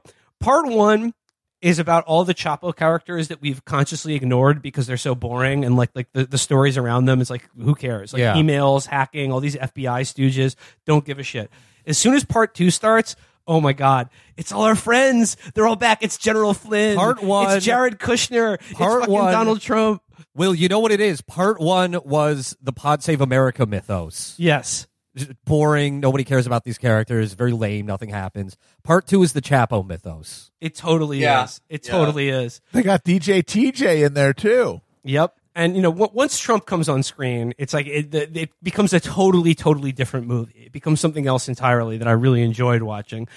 And it, it's funny, like episode two begins with James Comey waking up the day after the election. His wife and daughters are still crying, and he is woken up as the ma- the most hated man in America. He wakes up, he's like he's gone from being the, the world's best Boy Scout to a guy that literally everyone in the world despises for what he did. And he's just like, well, still got to go to work and do the people's business. And it's like, what does his family give a shit? What do you get? You're the, the wife of the FBI director. What like what threat are you under under a Trump presidency? You live in that, Northern that- that Virginia. they got to see. No, but it's symbolic. Remember, she says, "How will your daughter feel if she sees a woman lose a race to this man?" It's all about we need our daughter to have the proper motivation so that she can climb the corporate ladder or whatever the fuck when she goes into her insane, ambitious career. And having Trump president is going to uh, reduce her overall earning power. Yeah, there's no no one's el- no one else's life is at stake but the daughter's ambition. yeah. And it's like you got your daughter. How is your daughter going to get good grades at the Parsons School of Art and Design? So you've got you've got the day after the election, like the heads of the American national security state, like Brennan, the CIA, Clapper, the head of the FBI, have to tell Obama that like, oops, we let a Russian agent win the U.S. presidential election, and now we have to deal with this. and then, and then- oh, my bad. And then they have to go to Trump Tower and brief Trump himself on like their investigation into the fact that uh, you know apparently Russia wanted him to become president and interfered in the election to make sure he did win and to like you know uh, pursue their nefarious goals. But one of which includes and one of the like one of the, the sort of laundry list of wishes that the the Russians have supposedly in getting Donald Trump into the White House is scrapping the Iran deal. Which is just like okay, they could have supported any Republican for president in that case. Yeah. like, that's what that would have happened regardless. My yeah, my ass on that one. Yeah, I mean, like, I think again, like, I, I think you could have James Comey actually, he personally has a very interesting history with warrantless wiretapping and everything. He was sort of a key figure in Ashcroft resisting Bush administration pressure to make it initially more expensive program. But you, maybe something there about how fucking Clapper uh, repeatedly lied to Congress about uh, the NSA's eavesdropping capabilities and how even with that, even with his incredibly broad charter, they apparently just missed this. They couldn't do anything. Well, money well spent on that fucking building. Yeah, right. Whether it's the Pulse nightclub shooting or Russia stealing an election and putting an active agent of their conspiracy into the most powerful job in the fucking planet, it's just like, oh, I'm really glad we have an FBI and CIA to stop shit like this from happening. I'm, we should give them more. We should give them more power. If you believe this, if you believe that Russia installed their own man in the presidency, wouldn't that be the impetus for you to go, maybe we don't need an NSA? yeah, Maybe the NSA isn't doing the exact thing it's supposed to be doing. And- and maybe also- we shredded the Fourth Amendment, and this is the one thing they said they would always prevent from happening. Yeah.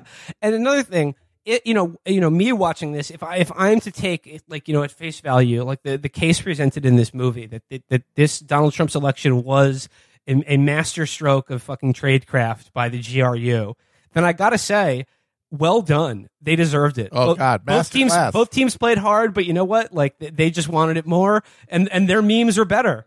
It was just those two guys just hanging around Washington D.C. and posting on Facebook. Think- think that how was the cheap whole that was. operation. Think how They little just, money just they those, spent. No, just those two guys. yeah. Think, think what Those guys, and that's that's the Russian equivalent of when you get a tweet with a thousand retweets and you're like, I'm moving to LA. In Russia, if you get a Facebook post with a hundred shares, you're like, I'm moving to go do compromat. Yeah, Hey guys, it- I'm very humbled. Yeah, I just elected my first American president. Uh, I'm getting I'm getting an apartment in Moscow, so uh, so in whatever so, the Williamsburg of Moscow is. Yeah, I'm joining Vodka Pals. I'm joining I'm joining Vodka House. It's kind of these young influencers who live together, and you know we we interfere with foreign elections. And you know, so so then like like I said, Clapper, Brennan, and Comey have to go to Trump Tower and brief Trump himself on like the dirt that they have on him, including the P tape. And Comey's like, "Well, I drew the short, I drew the short straw, so I have to like personally sit down. I with have Donald to jack off to it. okay, so then the big boy shows up. The big boy, played by the the wonderful Irish actor Brendan Gleeson. And the thing about this this performance is that like a lot of people were laughing at like the way it looked, and you know Gleeson does not look like Trump at all. Like they just put some like, No one he's does. got, yeah. same, he's got a profile. He's got like the the, the neck thing. Yeah. He's got the the body shape down. Yeah. Yeah, he's no, got the like- pose down, but like the actual face itself is like a weird mask. It's He- uh, very, I- yeah. it's very Polar Express. and it's, I, I he doesn't he doesn't sound that much like Trump either. But Well, he's got an Irish accent. but for yeah, yeah, but but Gleeson perfectly captures the essence of Donald Trump. He has his mannerisms, his ticks, his sort of like spastic uh, you know, variation in facial expression from one second to the next. He has Yeah. his he gets down the weird way he breathes, where he just like like he has to take a big breath He in has- between each clause.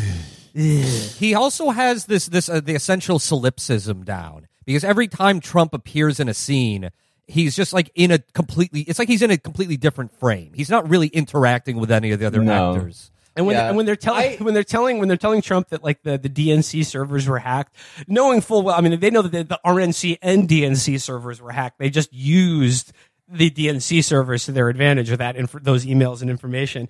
And they're telling Trump this, and he goes, "The RNC was much tougher. They're much smarter. They're very strong." And so like, and then it gets to the point where where where Comey has to brief Trump one on one. They sort of clear the room because it's like there's sensitive personal material about the Steele dossier, and the and the film really underscores the fact that he he micturated upon or had women um, desecrate a bed that Michelle and Barack slept on. You know, like that, that is like the height of like his his villainy and evil is that you know he had he had a bed that our sainted president and first lady slept on, pissed on by Russian prostitutes, and he, he he's he's briefing him about this, saying that like you know we don't believe this, sir, but like you know this material is out there, it's going to come out, and we know we, we need to like it's our responsibility to brief you on this. And from there trump launches into like a five minute monologue about all of the women he's allegedly raped and how they're all like you know, just lying to like get you know do business with him essentially. Yeah, I um I thought Gleeson did an incredible job. I think that there's a problem with portraying Trump. First of all, no one in the world fucking looks like him. Nobody. yeah He is the only guy who has ever looked like that. It's actually incredible when you think about it. But yeah, Gleeson, as you said, doesn't sound like him. But yeah, the his presence, he gets his presence so well. Just a self-centered bitch. Yeah, Like, and- but really great. It's so good because like when, whenever he talks, like you're right, Virgil, it's like the solipsism of it. Every conversation he he brings back to himself, and like one of the things that like you know this is like a David Roth observation about Donald Trump, but like when he speaks about anything, it's either the greatest, most amazing thing in the world or a disgrace. It's a disgrace Yeah. what they've done. Like it's it's either it's either I hire the best people or he was a loser. He was a disgrace. We had to let him go. and this is like the essential comedy of it because it really does nail Trump and it really does nail how, how how completely juxtaposed he is from everyone around him who's actually taking all of this stuff pretty seriously. Yeah. like all the like the entire you know part two of this, like all the FBI guys at Comey, like they, they're agonizing over what to do with the president's a Russian agent, all this stuff, and here he is just like talking, he's like sitting down and talking to them about pussy. Yeah. Yeah, Like he has no idea what's going Yeah, on yeah, in yeah. any of this, and like all the people, like you see, like Jared Kushner, all the people who are like trying to impress him with their little fucking files and shit, and he just says, "Get out, you stink. yeah. You look like shit right now." Gleeson's I want to, performance. I want to watch tits on TV. Yeah, Gleeson's performance really reminded me of that interview with Playboy that Michael Shannon gave, where they were like, "Well, what, like, what do you think Trump thinks about that?" He was like, "He doesn't think anything. He's thinking I'd like some pussy right now and maybe a cheeseburger later. Like he has no thoughts. He has no thoughts at all. And like, and, and No. Gleeson captures that perfectly. And there's, I, Perfectly. I, I think maybe the funniest scene in the movie is it's like the inauguration has happened. And like he, like Yes. James Comey, Oh, God, James Comey is a fucking pariah in the entire country and like even among his own family. And he still has to go along with this bullshit. And then it's like his first moment in the Oval Office and Trump brings in all like the generals, the beautiful generals and FBI people. And he's like, this is great. This is great here. All the FBI people. I'm, nobody loves the FBI more than me. Nobody, nobody likes the, the FBI loves me. I know everyone in this room. You probably voted for me, you know, but like it's very different now. Things could be very different. You all love Trump, and the cameras are there, and this is on national television. And Comey's sort of like trying to hide in the back of the room, and then Trump just scans the room and then realizes that Jim's Comey is the only person whose name he knows. And then on national TV, he's just like Jim. Jim's here. Look at it's Jim. Come here. Let's take a picture. And then he has to go and shake his hand and like smile on TV. Fuck. right before that is, of course, the actual inauguration scene, which is just one of the most beautiful works of filmmaking that I've ever seen. Yeah. Is it shows it first? It shows Trump, you know, in this this very uh, like triumph of the will type shot where he's uh he's getting ready to like go out on the inauguration days, and, and a woman comes up to like you know touch up his makeup or something, and he just swats her hand away. And then, like, this the big refrigerator president just lumbers over to the dais where all these people are waiting for him. And then it's a fucking cut to Obama in the in the fucking Oval Office, and he's like transubstantiating, and it's like beautiful, this like fucking ethereal light behind him, and it's like he's just in this pose of like complete, you know, like breakdown. Uh, and then the camera pans up, and then a cut to American flag on daylight. It's it's beautiful. Yeah, it's a it's ver- breathtaking. It's one. it's a very hilarious. Spielbergian shot of of It's Obama so bathed funny. in light. And it's like that's like I mean that's so weird about like- the second part because you're supposed I'm supposed to take all of this seriously. Like, oh my god, the president's a Russian agent. This is a thriller. When no, this is this is Animal House. This is this is fucking Rodney Dangerfield as president now. We should be laughing at this because it's one of the funniest fucking things.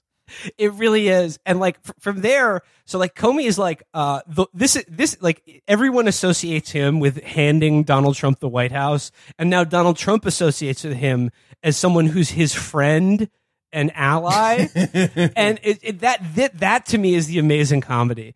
Is that he like James Comey is like dedicated his life to serving the United States of America and protecting people, and is now the most hated man in the world and the most evil man in the world. Now thinks he's your best friend, and there's this whole thing where he's like, "This is the one thing we didn't want to happen."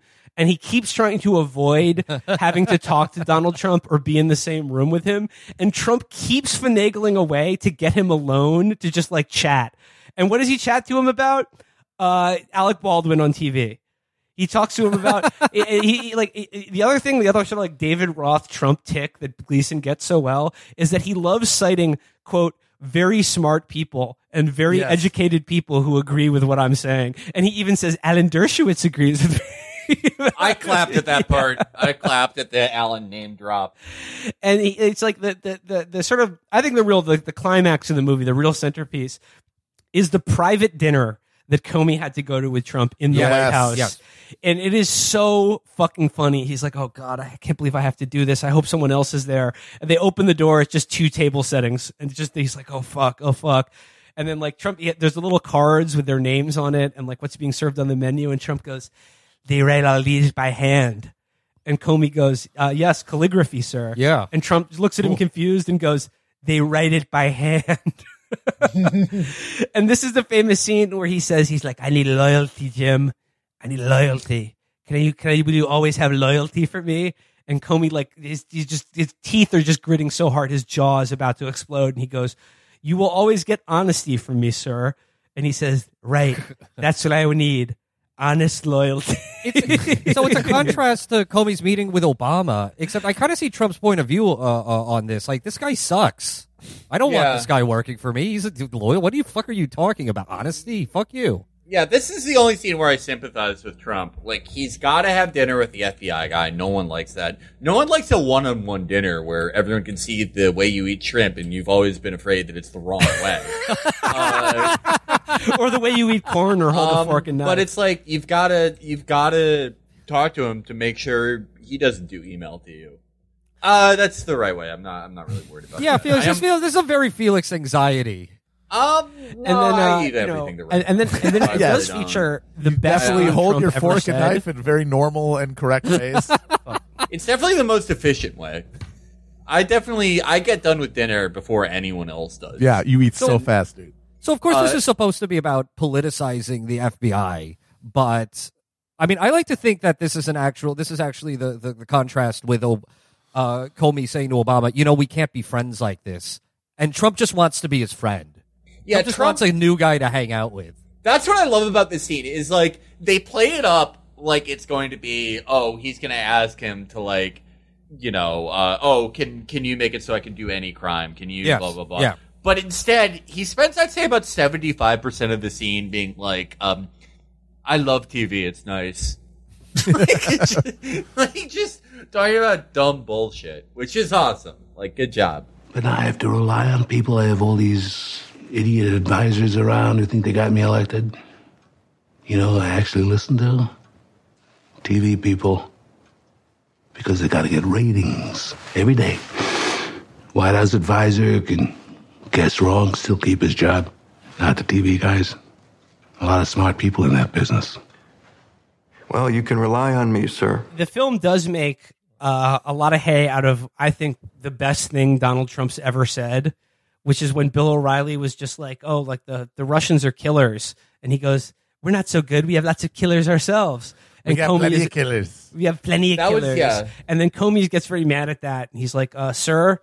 Um, we're not the same type of killers that Vladimir Putin is. And it's like, yes, Yeah, we are. What are you talking about? Fuck you. Yeah. Like, I that was yeah, I remember that entire storyline from a few years back, and that was infuriating that people pretended like he said anything wrong there. Th- there's also a really funny part where uh, you know Trump is now uh, fully president, and he's in the Oval Office being briefed by like the head of uh, the Justice Department, which is now Jeff Sessions, played by Joe Lo Truglio from the state, who's like you know a d- Oh, really? yes yes I was wondering who that was. Yes, Wow. yes. That was great. That is It was a great casting. performance. And and the funniest thing about this is like again, I don't know how aware the filmmakers are of this, But Comey is briefing Trump. He's like doing his professional FBI agent job. And what he's briefing Trump on is he's warning him about white looking Chechen Muslims who are planning something big in America in like the next month. And I'm like, this just sounds like the Khorasan group. Like this is just more absolute bullshit about like how, you know, oh, oh yeah, like the, the, yeah, the, the white looking Chechen Muslims are like, they're, they're here. They have a, they're tough and they have a very solid network and we're looking into it. And it's just like, fuck this bullshit. And then Trump is just like, okay, bye bye everybody. I want to talk to Jim. I want to talk to Jim again. And he like, he gets him alone again to fucking bend his ear and then literally asks him to drop charges against Michael Flynn because he's a good guy. Yeah, maybe it's the limitation of being a two-parter, but like I, I, I would have liked it if, uh, because so much of the NatSec state is different guys inflating different fl- threats for more funding. I don't know. They, they there was a lot of comedic territory with that, and maybe if they went three, maybe if they cut some stuff out, they could have done that. They But- honestly, I think there was a pacing problem here because Yeah, they made this with decision that. part one ends with the election. Well, not a lot of shit happens before the election to fill out two hours, which is why they spent half that fucking movie talking about the fucking emails. Uh, when and I think that you know, I mean, Holly Hunter is also the star of this, but she has very little screen time here. And of course, you know, Sally Yates, you know, she was important at the very beginning of all this stuff. And we don't really see any of that shit. Like you said, we don't see stuff about the, the, the Muslim ban or anything like that. Uh, and I feel like once they just started getting the tape of Trump, they were just like, fuck it, we have to make the whole second part this because it's just so ridiculous. It's such a scene stealer. And I feel like they just cut out like all of Sally Yates and all of Holly Hunter's like real through line there. Yeah. Well, yeah, I think here's that's my entire problem with this. I think there is a historically great comic that you can make about the American deep state and their failures to deal with Donald Trump. Yeah. I think they they did some of the things that I would have liked to have seen in that here with this, but I think they should have gone all the way. I think the scenes that were meant to be funny that you guys identify as such are hilarious, but I, I- think they uh, they should have gone all the way. I think that would have made it truly great. Yeah, I guess. I mean, yeah, we'll we'll talk at the end about what I think is going on. Yeah. I mean, uh, we, we, I mean, we're we're getting close to the end. I mean, you know, we we all know what happens, which is just it's like an unbroken chain of people getting fired by Donald Trump, and then like Yeah. you know, it's like Yeah. it's like you know, Comey gets fired, and what happens is he gets Rod Rosenstein, our, our humble narrator, this this fucking this mewling dipshit, to to author like a, a letter that is used to justify to fire him. And there is a hilarious scene near the end of the movie where it's Andy McCabe in Rod Rosenstein's office, and Rod Rosenstein is crying because he's like he's weeping because he's like I never thought they would use me like this. and then you realize that the whole narration is just is just is Rod Rosenstein right after he's been shit canned, just like Comey was, and then eventually Sessions too. And it's just all these assholes were fired by him, and he's gotten away with all of it, and he may get away with it again too. And it's just My favorite scene is uh, the, they they take pains to establish what a loser Rod Rosenstein is, and there's this little scene where Comey tells him about the candy trick. Just like you know, when you're hiring someone, ask them what their favorite candy growing up was. a totally bizarre As- thing to disarm yeah, just with. like, yeah, like I don't know, like to establish human affection or, or something. uh, like that. Milky Way. Yeah, And then Rod, and then the next scene, Rod Rosenstein just uh, like talks to his hot secretary and asks her, um, uh, "What uh, what was your favorite candy growing up?" And she just goes, "What?" and just just she just calls the cringe department right there. yeah. So okay, I think that that's it. That's that's kind of my whole issue here. Like I think you could make this mo- like make this movie like a very subtle thing that yeah, you set it up in the first act and blow it up in the second. But I think for that you have to make the characters the only characters that I really remember that really stuck with me were Mueller, Rosenstein, McCabe because of his drip, and uh, a- a- and and Comey, of course. But I think to carry that, to carry the setup and the explosion, you either have to introduce new characters or sort of give the audience a little bit more of how ridiculous these people are. Because as they were portrayed, they were a lot of them were a little too dry to carry that throughout. Because I do, yeah, I do think, yeah, so much of this is funny and there is a good setup and payoff, but I don't know. I think we could have used more more stuff like yeah, like yeah, that Rosenstein cringe. It's just Yeah, I wanted to know more about Rod Rosen. I wanted to follow him more. I wanted to see what the other hours of his day are like. Yeah, It's just to, to me the humor of this and the humor of the reality we're all living to it, living through is like the, the juxtaposition between James Comey and Donald Trump. James Comey is the guy who is who believes essentially all all of the bullshit about how good the FBI is and dedicated his life to the evil American government. And then lo and behold, the guy who's now in charge of that same government, who's been elected president of the United States, is the dumbest, most vulgar shithead in the world and then now and, and then now he is tied to him forever until and then and then and then and, then, and is retied to him again as an as an opponent because he's then he goes through these cycles of being like you know raised up and then brought low by like resistance Hillary people and like at the end of the movie he's a hero again because he got fired and Virgil you mentioned Animal House but the end of this movie had one of the most satisfying little like epilogues, like like at the end of Animal House when they've trashed the homecoming parade, and you know Yeah. everyone's just like, hey, you know, we're all gonna get laid or whatever, and it shows you like the little clips of like what they go on to do. It's like you know, Senator and Mrs. Blutarsky, uh, whatever, and like uh, D- Yeah, D-Day, right, yeah, yeah, D-Day yeah. whereabouts unknown. In this movie, they just go around the room of all the uh, the FBI sickos, and it's just like fired, fired, resigned, quit. Well, what I Yeah. love about it is like the, what the like the moralizing of the film is that you know Rod Rosenstein, you know, he sold his soul to the devil for for a little bit of personal, uh, uh, professional gain, which he then lost. Uh, but in real life, you know, Rosenstein is the only guy in this who does not have a best-selling book. He really is the loser from Yeah, this, that Comey says he is. Oh yeah, Rosenstein is at home, like asking his daughters what their favorite candy is, getting blown. that would oh man, that would have been a great postscript. Well, then And, you there know- is like all the Rose. I, so this film is sort of told through the perspective of Rosenstein, like talking to some D- low-level DOJ employee about like what a dummy James Comey is, and it ends with like before that epilogue with him going like, "Oh, and that's the story of James Comey. He sucks. I'm smarter than him." and and th- and then like the FBI guy's like, "Well, James Comey was nice," and Rosenstein's like, "Who cares? I don't care." And then he gets like, kind of that was like a little Coen Brothers touch. Was having the problem with that conceit though is that to tell the story of Emailgate and RussiaGate to some guy, they would have to be in that room for seven hours. yeah, yeah. Well, we've been record we've been recording for almost seven hours. So I mean, Yeah. we, I mean, we we we all we all know what happens. You know, the one thing it, like the, the- watching this whole movie from like every perspective was like the the brass eye thing with like the pedophile on the space capsule. This is the one thing we Yeah. didn't want to This happen. is the one thing we didn't want to happen. And it, lo and behold, it fucking happens. And like, yeah, they all have best-selling books out of this, but like, they all got owned to shit by Donald Trump, the stupidest, crassest human being in history. Just comes in and washes them all away. And on his way out the door, like Comey is at the FBI at uh, the field office in Los Angeles doing like a diversity training seminar, and then sees on CNN that he's been fired, and then like all the, all the. FBI field, the agents at the office give him like the cool running slow clap moment on the way out the door. And he's just like, he just says, I want you to know the FBI is honest. The FBI is strong. The FBI will always be independent. And you know what? If, if what all we get out of like Russiagate, Emailgate, Trump's presidency is just the just total destruction of the FBI, good on balance, in my opinion.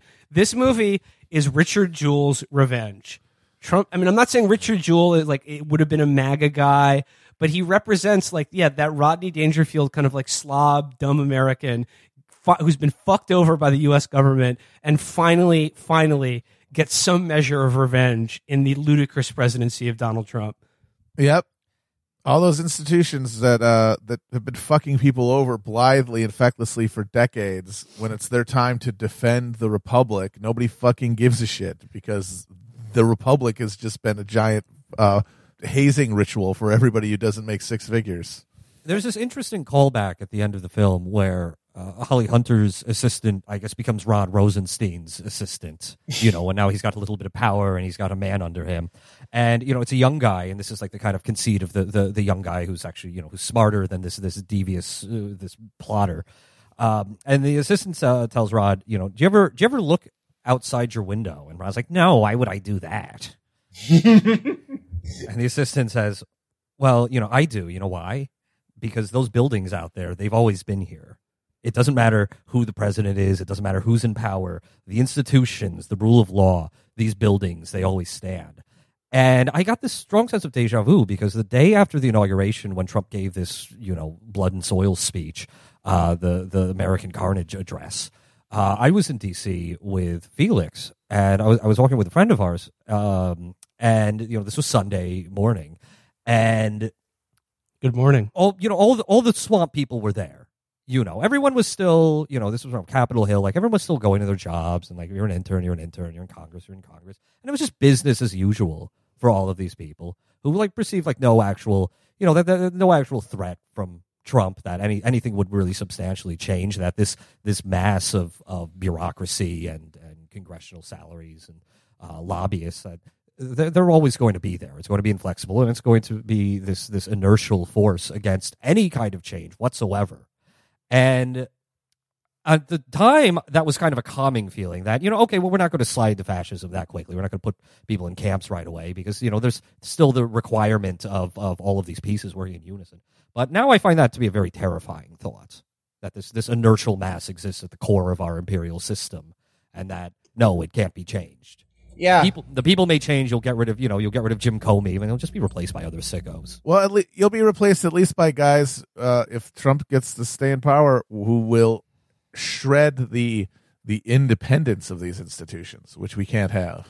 Yeah, but like Right. none of these institutions were independent or apolitical to begin with. Like not. that is the funniest Well, thing sure. about Right, the exactly. FBI. Like the FBI is like it exists like from its creation to suppress political dissent in America and to police like su- subversion and anything outside of the constraints of like you know what the ruling class wants ruthlessly. They are the Amer- America's KGB. Like, like that is what the FBI actually exists to do. And this idea that like, oh, we're above politics or we would never interject ourselves in an election is just like, you know, the, J. Edgar Hoover found it, like he was the first director of the FBI. Like, I mean, shouldn't his life story give some lie to like how fucking noble this institution is? You see that they will they will intervene in our political system at any moment, but only against regular people participating in it. Yes. Not by Yeah. not by our hallowed uh, political institutions. Never touch Right. those. Comey's family has no problem with anything the FBI does until it's against, you know, American aristocracy. Someone who the daughters can look up to. Right. And you know, like, and and when Comey says at the end, the FBI's values are bigger than any one person.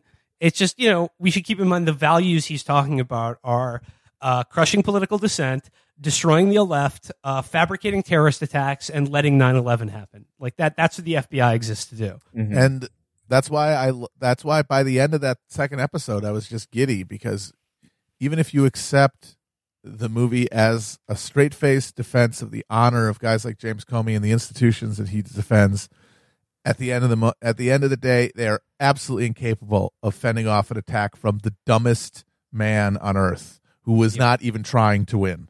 Yeah, I was so rich about the scene where Mike is talking to teenage Obama and says, "Well, it seems the next president is a, is a Russian agent is going to destroy all the institutions." And Obama just goes, "Uh, well, um, all right, better give him the nuclear codes, control Yeah. of the entire fucking panopticon that we built." Yeah, yeah. That's the rules. There's- That- that's, that's what the in- rules say. in what the scene, in what the are we going to do? In the scene where Rod Rosenstein is crying in front of Andy McCabe, he goes, he he, he he's not well. I, I don't think I don't think the president is well mentally. Uh, and he's like, uh, uh, we, we we could invoke the Twenty Fifth Amendment, and I think a lot of people in his cabinet would go along with that. And you know what? He's absolutely right. If they had seriously tried to do that, guys like Sessions and fucking John Kelly would have absolutely shit canned Trump, and then just be like, okay, uh, I'm I'm the state now, we're in charge. But you know what? Yeah, Alexander Trump- Haig style. But you know what? Trump fired their asses before they had a chance to do that. Yeah.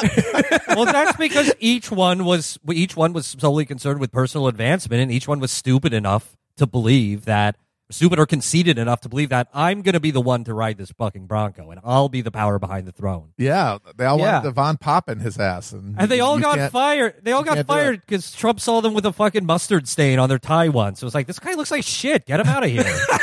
Fuck you. So, I mean, I, I think that about that that sums up uh, the homie rule and like you know how we got to where we are right now. And like the the last scene of the movie is that like intelligence reports say that Russia is interfering in the 2020 election, and the president still hasn't even commented on it. And it's just like, look, what? I mean, why not double down? Like, would it cost them four hundred dollars to fucking put an, a Russian agent in the White House? Good for them. I'm glad they fucking did At it. the end of this, I mean, at the end of this, it's like, okay, what am I? What's my takeaway here? If he, Trump gets reelected, he'll do more Russia shit that didn't happen. Yeah. Like you No, can't pull that shit twice. You can't say that twice. Yeah, they uh they could have upped the stakes by talking about literally just pick it out, pick it out of uh, anything, anything that Trump did. But it's just like no more Russia stuff will happen. I know, Like, and who I- gives a shit? And, and on the point of the, this uh, this inertia of, of you know the deep state, whatever the hell you want to call it, uh, the last shot of Comey is him and his wife just walking down one of the awful streets of Washington D.C. with holding their heads up high, like they're just decent people, like taking it all in. It's like no one. How can you feel a modicum of pride walking walking around Washington D.C.? It's Virgil, disgusting. Do you remember? He's walking is- to Boss Burger. Getting a nice meal. oh wow, that is a that is a hell of a fucking Virgil. Chapo season two callback. Virgil, do you remember the day before inauguration, the night before? We were walking around. You were trying to find a liquor store to get something to drink. Oh, yeah. and you just you just yelled out in pain and rage and anguish. Why isn't anything open? What the fuck is wrong with this town? And a guy in a lanyard and a roller backpack walked by you and said, "Nothing, nothing is wrong with this town." An egg-shaped man walked by. that was every character in this movie. That's who this movie is for. You know, nothing Yeah. is wrong with this. Nothing is wrong with this system. It's going to persist, even with Donald But Trump. it's You know, not. canning everyone. it's not the le- the e- the end credit is uh looks like he stole the election and nothing's didn't happen between now and then to stop him from stealing it again. Oh well, the system is is is completely uh, uh unsuited to the task. Honestly, I feel like, and also it was very strange watching this movie now. Five, it's it's very much so a throwback. Watching this four or five weeks before the next election, I feel like that. You know, when they greenlit this, probably you know a year or two ago, it made more sense at the time. yeah. And right now, it just feels like we're. You know, like oh, the Russia stuff. That's like fifty news cycles. Oh yeah, no. What the fuck is- are you talking Like I'd about? say it's like the fucking teapot dome scandal, but that's one of the three things you learn about the twenties. It's more like the fucking whiskey ring or something from the 19th century.